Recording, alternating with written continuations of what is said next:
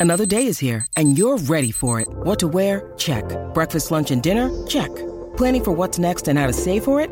That's where Bank of America can help. For your financial to-dos, Bank of America has experts ready to help get you closer to your goals. Get started at one of our local financial centers or 24-7 in our mobile banking app. Find a location near you at bankofamerica.com slash talk to us. What would you like the power to do? Mobile banking requires downloading the app and is only available for select devices. Message and data rates may apply. Bank of America and a member FDIC. The Terrifying Lies Podcast with music and stories by Craig Nybo.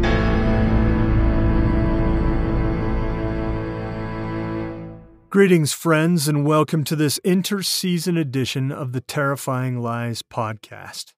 While I take a break to compose a new batch of stories for season three, which, by the way, I can't wait to share with you, I have no intention of leaving you out in the cold. That is why I offer these inter-season editions to tide you over until we can resume our nightmare, you and I. Today, I plan to present to you a couple more tales from the archives of the Freestyle Gargoyles. If you're new to this experiment, here is the concept. I belong to a band called Rust Monster. We've released several albums, including two pirate themed albums entitled The Last Voyage of the Black Betty and The Flight of the Filthy Vicar. Our other works include Clockman, a steampunk rock opera, Neo Retro, and Space Funk, a sci fi funk opera. You can stream our music anywhere. Many years ago, a stranger sent me an unsolicited but tantalizing message. It read, Would you consider playing bass guitar as a special guest on our 36th album? Well, I couldn't believe this band could be so prolific. I responded with interest in the stranger's project. The stranger turned out to be Sean Hunt and his band, Phasbophopel. Sean gave me a time and a place to show up for his mystery project. When I arrived, he said, Hello, Craig. Why don't you sit right there for makeup? Makeup? I asked, a bit stymied. Sean then said matter of factly, Yes, tonight's theme is Day of the Dead. Well, I sat down. Next thing I knew, a woman had painted a remarkable Day of the Dead skull on my face. When Sean said it was time to go, I picked up my bass and followed him, along with a few other musicians, into a room outfitted with disco lights and a bit of hanging fog in the air. Sean set a wall mounted timer to 40 minutes. He sat behind the drums and counted us off into oblivion. For the next 40 minutes, we played, not knowing what was going to happen next. My experience with Phasbophopel corresponded to a later rehearsal with my band that very night. Rust Monster. When I walked into our studio, I told the guys what had happened with Phasbophopel and their 36th album. I pitched doing it again right there that very night with Rust Monster. The guys said yes. I set a timer to 40 minutes, counted off the band, and the freestyle gargoyles were born. Sean Hunt is a remarkable person, extremely creative and articulate. He put together a little 20 minute documentary about his band Phasbophopel and their goal of producing 100 albums in one year, which, I have to add, they accomplished in spades. Look for a link to his documentary in the description of this episode of Terrifying Lies. I have to give props to the Phasbophopel guys. They helped me and my friends to start something that we love. And the experiment continues. Later, we, the Freestyle Gargoyles, thought it would be fun to bring in a few authors to read their work while we improvised a soundtrack. We added a conductor to keep us somewhat on track. Magic happened. For today's inter-season edition of Terrifying Lies, I give you two authors. First, James Wymore with his second appearance as a freestyle gargoyle. Secondly, I give you Nathan Shumate, another great author. Welcome to the realm of the freestyle gargoyles.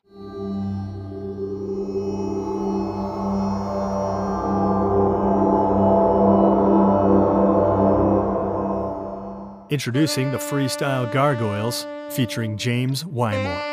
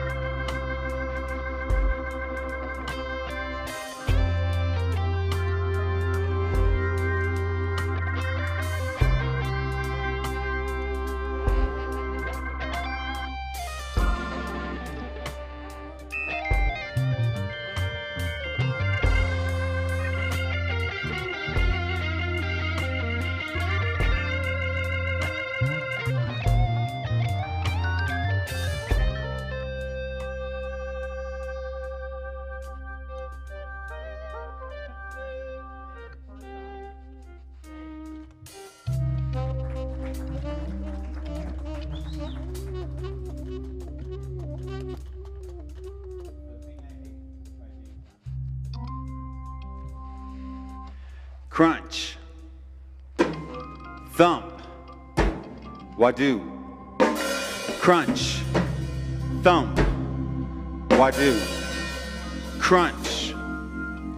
The shovel cuts into the damp earth. Thump. My boot stomping on the rim of the spade drives it deeper into the soil. Wadu. The chunk of ground lifted free slides off the end as I toss it up over the side. Crunch, thump, wadoo. I focus on the rhythm so I won't think. I can't stand to admit what I've become. A patter of rain begins to peck at my coat. I look up just as a drop goes right into the side of my eye. How did I come to this? I remember the first time I saw a grave digger sitting next to my father as we drove past a cemetery one autumn night. A man stood waist deep in a rectangular hole. Yellow and red leaves covered the browning grass between stone monuments around him. Chopping into the ground he stood upon, he loosed the soil out with a steady beat. What's he doing? I asked, wide eyed. Digging up a body? Looking for treasure? My brother told me people are sometimes buried with rings and other valuables. No, my father scowled. That's no grave robber. He's just a poor man doing what needs to do to make enough money to get by. So somebody died? I turned to my mother. Yes, Widow Thorne from a few streets over. She was Celia's grandmother. I remembered my friend had been absent from school. I wondered what it would be like to see a dead body. Did she go to heaven or hell? No way to know, my father said, but she was a good sort, so we've no reason to believe she'd go anywhere bad. My brother told me sometimes the dead don't stay dead. Those were always the bad ones, though. So she won't get up again? No, Dad said it too fast, like it was a sore spot. And nobody will have to dig her back up? My questions upset my parents, but I felt it was important. Heavens no, my mother said, digging up those resting in peace, that's a terrible sin. Only ghouls do that. And ghouls always come back after. It's not true, my father interrupted. None of it, just superstitions and wives' tales. That's the end of it crunch, thump, wadu. I can still picture his face, well, his face as it used to be, as I slice into the ground above his brother's coffin. I hate the unnatural forces of this earth because my dad taught me to. The irony of it all settles hard in my stomach. Everything about this feels wrong. The dirt flying out of this hole is like the lessons of my life being tossed to the wind. Sensibilities I cherish being broken into sand and rubble, then cast away. What choice do I have? I see the face of my own son, so young and frail, as he coughs up blood. Should have gotten better by now, the doctor says. There's no medical explanation. No medical explanation. If it's all just superstitions and wives' tales, why is there no medical explanation? Another fall day, walking home from school, my brother Jeremy took us on a detour. A kid in my class said somebody dug up a grave. No way, I tried to look like I didn't care. I'd show him I wasn't scared of anything. It's probably just gravediggers getting ready for a funeral. Nope, not this one. Somebody in the middle of the night dug up a fresh grave. Why would anybody do that? I remembered what my mother said. That makes them a ghoul. And ghouls always come back. Don't know, Jeremy turned the corner and jogged ahead. Whoa, look, it's true. I followed, wanting to tell him to shush. Didn't seem right somehow to yell aloud about such things. As I caught up, I saw he told the truth. The tipped headstone lay in pieces. The hole wasn't a neat square trench like I'd seen the gravedigger make. This crater looked like the earth itself had popped a boil and sent pus in every direction. They'd prop the coffin up and the door wouldn't shut. Let's look inside, Jeremy whispered. He crossed to the fence, to the high picket fence. No, I said, holding him back, it's wrong. Why? It's not like we did it. And don't you want to see what the body looks like? I didn't. I wanted nothing less than to look inside that broken box. Still, my legs followed him. We'd been upwind before. The stench reached us when we got near, and it made me gag. The pine box painted pink with little decorations around the corners and edges had been cracked at the lock and pried open so it couldn't close properly. Jeremy pinched his nose and covered his mouth with one hand. The other reached out to the smooth lid. I could see something dark inside it, a stick, just a normal wooden stick poking up at a strange angle, as if a tree were growing out of the decaying body. Hey, you kids, get out of here before I call the cops and have you arrested for trespassing. The man's voice left no room for doubt. Jeremy turned to look. I didn't bother. We both sprinted, hurdling the fence and laying tracks on the grass as we ran for our lives. Jeremy never admitted it, but I think he was relieved as me not to have see what was lurking inside that box crunch, thump, wadu. Now, contemplating my awful task, I wish we'd looked. I don't want the first one to see to be my uncle's mangled corpse. Shaking my head, I keep digging. I keep the rhythm up, since sanity won't permit me to do this thing I hate if I think about it too much. I am near the end. I know there cannot be much distance between my tool and his bed. Even knowing it's madness, I can't turn back. My wife would never forgive me, and I would never forgive myself. What man could place his own life above his son's? I do what must be done, never mind the dark consequences. I'll never forget my wife's face as her tears fall freely on our sick child.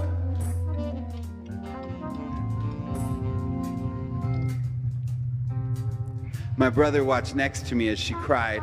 He put one hand on my shoulder. This is Uncle Merle's fault. Don't be stupid, I protested. He wasn't well at the end, Jeremy said. I knew it. Jeremy had borne the brunt of our elderly uncle's care as he descended into dementia. Jeremy was single after all, and I had a family to look after. Our own parents died years ago. How could this be his fault? Jeremy held up a wooden stake. He didn't say anything. He'd said it all before. I knew what he believed. Still, I couldn't forget Father's protest against Mother's words the first time I'd seen a grave digger. Father didn't believe all that stuff. That's just denial, isn't it, Jeremy? Jeremy handed me the sharp stick. He hoped it wasn't true. Wouldn't you hope it wasn't true about me? This is insane. There's no such thing as vampires. I said it hoping that by speaking the word aloud, it would dispel the dark idea. But my resolve was weakening. You weren't there at the end. You didn't hear the things Uncle he said. It was more than just forgetting his family or random memories. He told me he was cursed, and if we didn't do something about it, he'd destroy us all.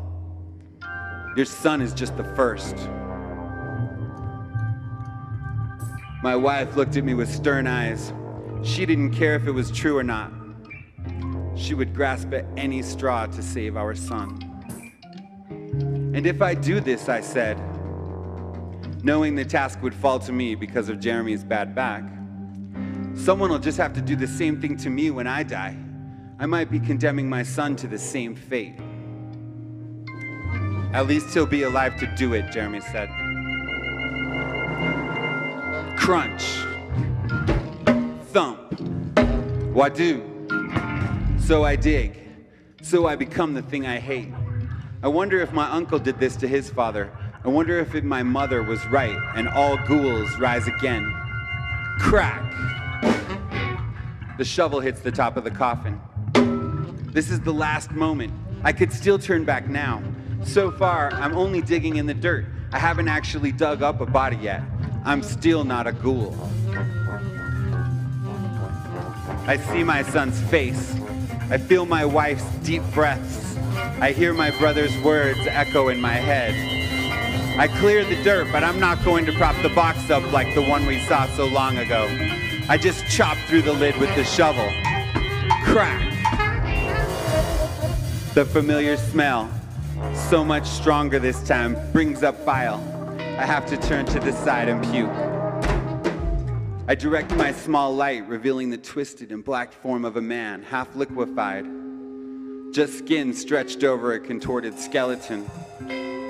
Holding my breath, I jam the wooden tip between two ribs on his left side. I stomp on it to make sure it's set. Thump. And then I pull down dirt from the nearby mound to make sure it stays fast. Wadu.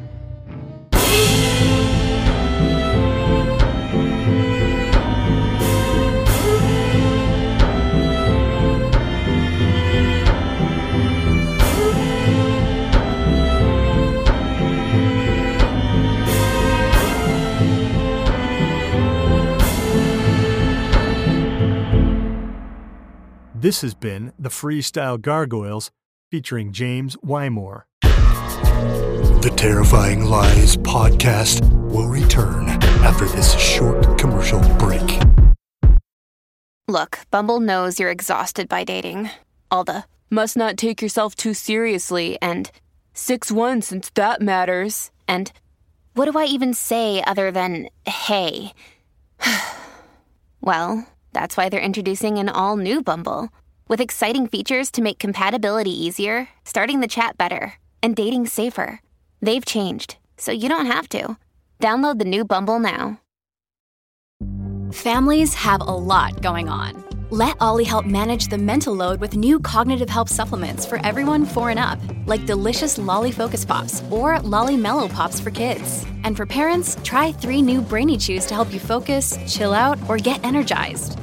Find these cognitive health buddies for the whole fam at olly.com. That's O L L Y.com. These statements have not been evaluated by the Food and Drug Administration. This product is not intended to diagnose, treat, cure, or prevent any disease. Welcome back to the Terrifying Lies podcast. Introducing the Freestyle Gargoyles featuring Nate Shumate.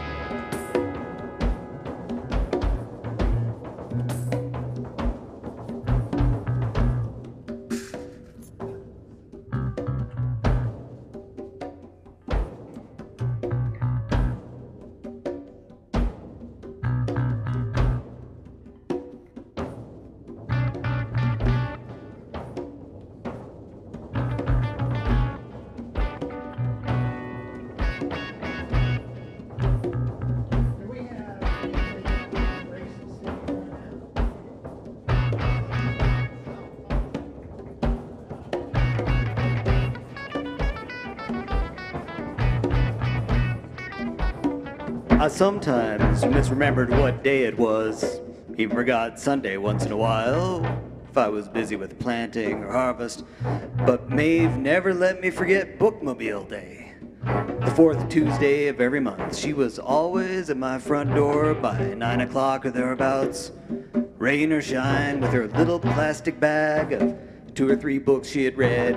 She always said, Thank you so much when I opened the door because I was her ride. Her husband, Mike, had the truck out by 6 a.m., wasn't about to stay home late just so his wife could get her silly novels switched out. Me, though, I was old enough that I didn't start work near so early anymore. And anyway, I knew Maeve since she was a little girl, like enough to be in my own daughter. So it wasn't no trouble driving her down off the mountain to Ben's Cross, where the bookmobile stopped once a month. She'd learned a long time ago that I wasn't interested in what she'd read since last bookmobile day, especially with the kind of books she chose, but there was always stuff to talk about on the way, anyways, about her kids or her sister's kids or the weather or the crops.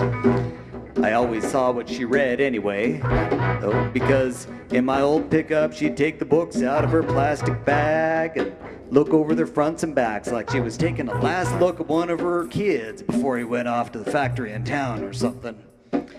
Most of the books had people like I'd never seen in real life on the cover men with long hair and no shirt, and women with their bosoms pushed up to their chins. Half the time they were Scotsmen, the men, and all they were wearing was a kilt. Most of the people up here on the mountain are Scotch or Irish. In fact, most are Scotch and Irish after being in America this long and marrying each other. But I never seen a man like that in the flesh, all muscle and no fat. Most of us up here are carrying something up front over our belts, except some old really skinny folk like Cal Coogans. But he's an old, old farmer who smokes like he can't breathe except through his pipe. I seen him without his shirt once when I went by his place and it was laundry day. And he may be skinny, but he ain't got muscles like in the books, just bones under his skin and weird hairs on the outside. And the women on those books, they don't look decent to me. They're all slender like 14 year olds, ain't yet had a baby or started putting on hips, but they're making eyes at those men like they're all grown up. We may be living out yonder up on the mountain, but we ain't like those hillbillies that marry their cousins at 12 years old. We're good Christian folk on the mountain. At least when we remember it's Sunday. But I ain't never said anything to Maeve because them books is what keeps her happy. What with that big bear of a husband and her three kids. So if Scotsmen that don't look like no real men, women that don't look like grown up women is what keeps her happy, then go for it, says I. And those ain't the only books she gets. Sometimes she gets a western, all hats and horses on the cover, and once or twice she's even got picture books. Although she hasn't brought one home for a while, so I don't expect it went over real well with her kids or her mic. But this time we were chatting and the sun was shining for spring and she's all happy to get to Ben's Cross and the bookmobile's waiting for her. I mean, not just for her. There's three or four other people come every month. Some even bring their kids, but still she gets desperate worried when she gets down to the cross and the bookmobile ain't there yet. Ben's Cross ain't a town, it's just crossroads. One of them's even paved. And it's called that because Ben Chambers, who was old when I was young, he set up a little grocery store there and now his grandsons run it. The bookmobile parks in the dirt patch outside Ben's, out of the way of the one gas pump. And Maeve runs on in like she's a little girl again. I just take care of some business in Ben's and go back out to my truck to eat an apple and wait. Maeve's usually in there 15 or 20 minutes, which isn't enough time for a good nap, but I can just sit with my thoughts. If I weren't my own best company, I wouldn't have lived alone for the last 40 years. So this time, when Maeve steps off the bookmobile, she's not as bouncy as she usually is. I don't mean something's wrong, but it's not as right as usual. She gets in, and I start back up the mountain, listening to my transmission complain. Maeve just looks at her books like she's puzzled or something. Everything okay in the bookmobile, I say? She says, Yeah, they didn't have any more Louis L'Amour books this time, so I got some other stuff. And it was a different lady this time. She said the normal lady's been sick a couple weeks. The normal one knows what I like, but this lady. Maeve holds up a book. I know the road well enough to look over at it while I'm driving. First thing I see is it's a hardcover, not like the paperback she always gets. And it's about half again as big as the paperbacks. The cover ain't got no art. It's dark green fabric and the corners are banged up like it's been around a while. I said, she wouldn't let you get what you like? Oh no, I got some of those too, she said, and she holds up the normal things she reads, all shirtless men and shameless women. But she said, when I said there weren't no more Louis L'Amour books, she said I ought to try out something different, so as I don't run out of the stuff I already know I like. I guess that kind of makes sense, doesn't it? I nodded and said, if you don't like a bookmobile book, it don't cost you nothing to stop reading it. She says, exactly. The lady says that reading puts new stuff in your head. I never thought of it that way, but sounds true enough, right? I mean, unless I read about it, I ain't never gonna see stuff like this on the mountain. She holds up her paperbacks. I say, did I ever tell you I saw old Cal Coogan's without a shirt just like that? Oh, hush it, Joe, she laughs. You're gonna make me throw up all over your windshield. I didn't see Maeve for a couple of weeks, but that ain't unusual. We're pretty close neighbors, about three quarters of a mile, but I don't have much call to go that direction on our road. And if Maeve has call to come mine, she sure don't need to stop and say hi every time she goes by. But anyways, it's a couple weeks later in the evening after I've stopped work, and I'm out by the pump filling up a bucket to take in for the wash, and Maeve's middle child comes up. I cannot remember whether his name is Jerry or Jamie. I never have, but I know who he is anyway. He says, Mr. McDonnell, can you come up to my house and see my mom? I think she's sick.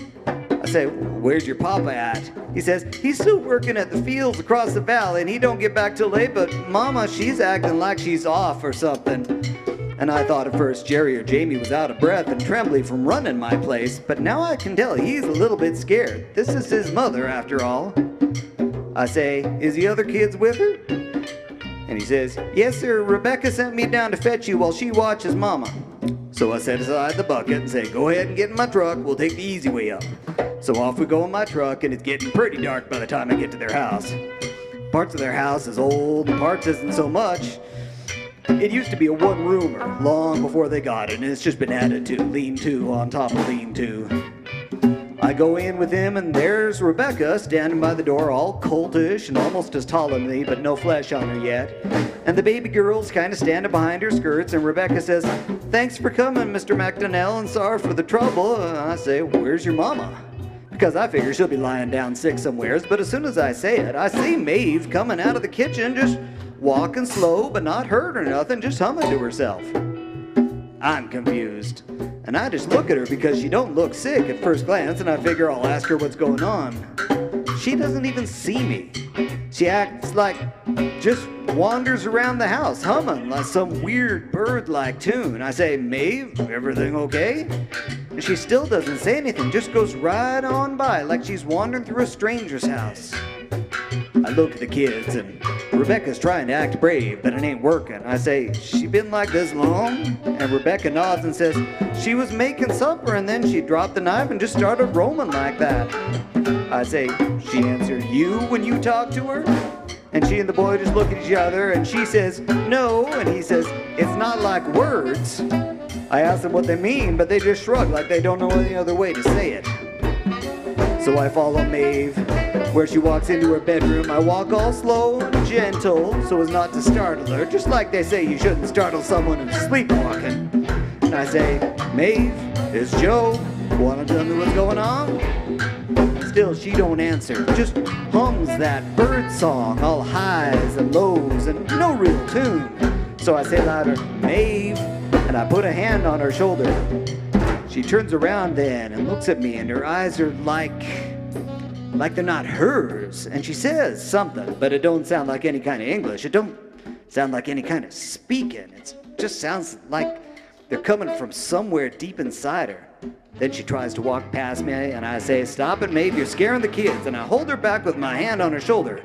And suddenly she bares her teeth at me, and her eyes look like cat's eyes. And then she slumps to the ground. And I'm too old and slow to catch her, so her chest and head bounce off the wood floor, but she's like she's out. So I tell the kids to come help me, and together we lift her onto her bed, while the youngest just stands in the corner and sniffles. And I'm starting to worry that something's gone wrong with her, like a heart attack or a stroke. I hear they can even hit younger folks. But then she shakes her head slow and blinks and says, Joe, what are you doing here? Why does my head hurt? Well, the two older kids start crying. So I push them away to where the younger one is standing while I tell her what happened. She's puzzled because she says she didn't feel sick today at all, not even a headache. But she seems fine now, except for a bruise on the forehead, so she gets off the bed and says, Kids, we better get her in on dinner. Joe, won't you stay and eat? I figure I might as well just to make sure everything's okay, so I stand out of the way while the kids help her get everything together and the table set. Right on the cover corner of the table is that book from the bookmobile, the hardcover. She's using her bookmobile card for a bookmark, so I can see she's into it some. I say, So is this book any good after all? And she laughs from the kitchen and says, It's sure different, but it's a good different. And the lady was right, it sure does put stuff in my head. I say, What kind of stuff? And she laughs again and says, You want to know what's in a book, Joe? The best way is to read it. I can loan it to you when I'm done, but I say, I ain't read a book probably 10 years, don't want to start now. I eat with them all, watch kids laugh and tease and forget what brought me there. Even Maeve acts like she's forgot. But I don't forget. And though I laugh with them all and eat hearty, I watch. When I leave, it's full dark and Mike isn't back yet, but probably will be soon. Maeve's got a plate waiting in the oven to stay warm, and I wave goodbye and go out to my truck. It can't be three days later that someone wakes me up pounding on my door. I don't wake up easy, but whoever's pounding ain't going away. So I yell something, pull on my trousers, and I don't grab my rifle, but I make sure I know where it is. Mike's standing there, chafed at how long it took me to open up. I say, Ain't you usually gone working by this time? And he says, Gotta talk to you, Joe. It's about me. So I invite him in. I ain't got coffee or anything ready, of course. And I ain't rushing my business in my morning just because I got a visitor. Mike and me, we don't get along too well. Never been an open quarrel or anything like that, but he's a big, stern bear of a man, hair all over his body, and a beard that starts near to his eyebrows, and he's got a sense of humor like a brown bear somebody woke up too early in the spring. I never seen why he went after Maeve, and I've never seen why she said yes to him. Like I said, she's near enough to a daughter to me, so even after all these years, I keep watching him to make sure he's keeping her happy. Like I said, I got no coffee or anything to offer him, so I kick out a chair and sit down on my own. Go ahead, I'm listening, I say. He says, You were up to my place this week? I said, One of your kids came and got me because Maeve seemed sick, but she got better after I got there. He said, Sick how? And I see he's not suspicious or angry, he's worried. So I tell him how Maeve was when I got there and what happened. He grunts and says, Kids didn't tell me any of that, nor Maeve neither. What's the matter now? I say, Is she wandering around again? Yeah, but not quite, he says. I woke up in the night because I heard something outside and she wasn't in bed.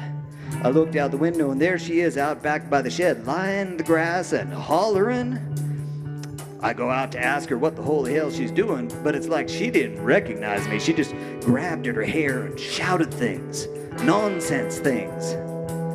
Like bird call, I say. He just looked at me strange and says, Hell no. She talking about fog and stars and what all I don't know about books and old men and fish and you should have heard her. It was like she was trying to say stuff she didn't know how to say. She said she's trying to talk it out of her head. When he says that, it gets me to remembering something. So I say, Did she have a green book? Mike looks at me even stranger and says, Damn right she did. On the grass with her. And she was rolling back and forth across it. When she finally stopped, she up and passed out, and I picked her up and carried her in. I went back out and got the book. You know what it is? I know Mike can't read more than his own name. I say, just something she got from the bookmobile, I guess. She's at home right now? He nods and says, She was sleeping when I left. I sent Jamie to watching her close and not let her out of the house. I said, I don't have a lot to do today, at least nothing I can't put off. You want me to take her down mountain to a doctor?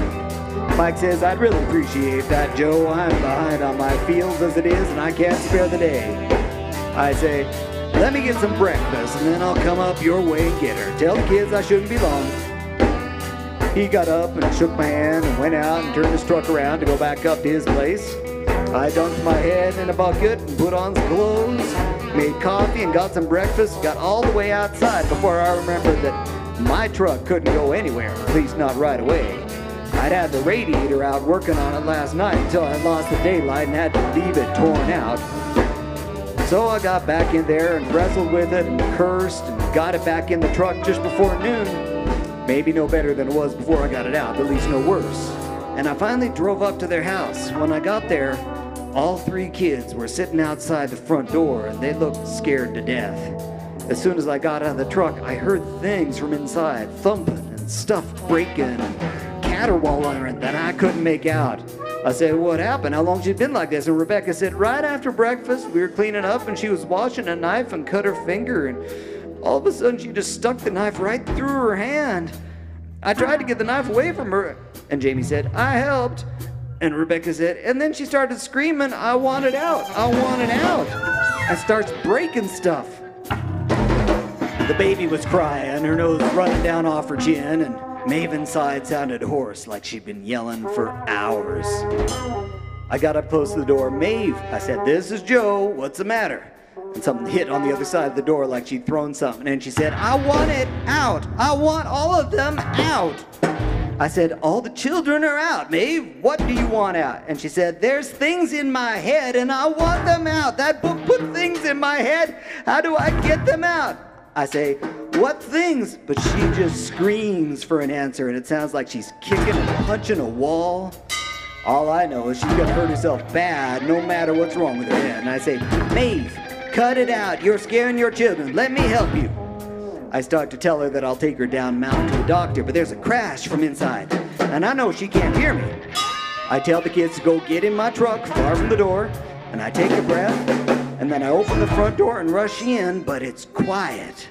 And I think, that crash was the last thing I heard, like a window. And there's the window in the kitchen busted out, and blood on the glass had left because she climbed through. I get to the window and I can see her run into the tool shed out back. I'm not spry enough to follow her through the window, so I go back out through the front and around the house and to the tool shed. The door on the tool shed is something Mike scrounged from an old house before it fell down, and the way it swings, it's got a lock on the inside, and it's locked. I say, Maeve, open the door, ain't nothing that can help you in there. But I hear her crashing around with tools and whatnot, and then I hear her scream, and she keeps screaming, and there's something sounds wet too.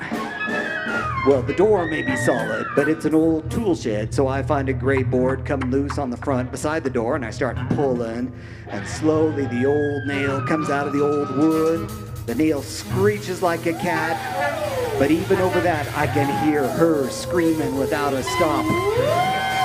My old arms ain't used to this, but I keep pulling and pulling, and finally the board pulls all the way out so that I can reach in and grab the lock and finally get it open. I open the door, and Maeve's not screaming anymore. She's got it back to me, and she's shaking like nothing I ever saw before. And I say, Maeve, what you doing, Maeve? And she says, What you said, Joe? And turns around, she's smiling. There's a bow saw in her hand, and the front part of her forehead's off clean sawed off. There's blood all down her face, and I can see her brain where her head should be. And she says, You said cut it out, Joe. So I am. The new things in my head from the book, I don't want them there, so I'm cutting them all out. All out, Joe. I'm cutting them all out.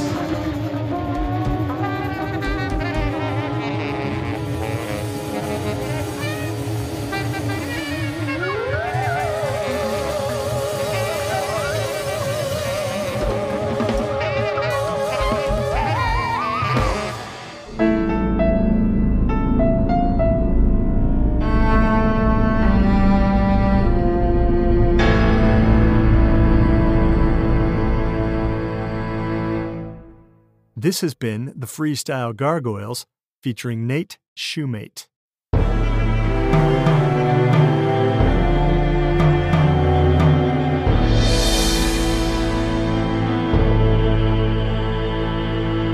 Thanks again, friends, for joining me for this special interseason edition of the Terrifying Lies podcast. Don't stray too far because I will be back in a couple of weeks to give you more. Remember that season three of Terrifying Lies will debut on Friday, August 8th at high noon. Until next time, I bid you sweet dreams. Or should I say, sweet nightmares. This has been the Terrifying Lies podcast. Please come again. You're welcome here.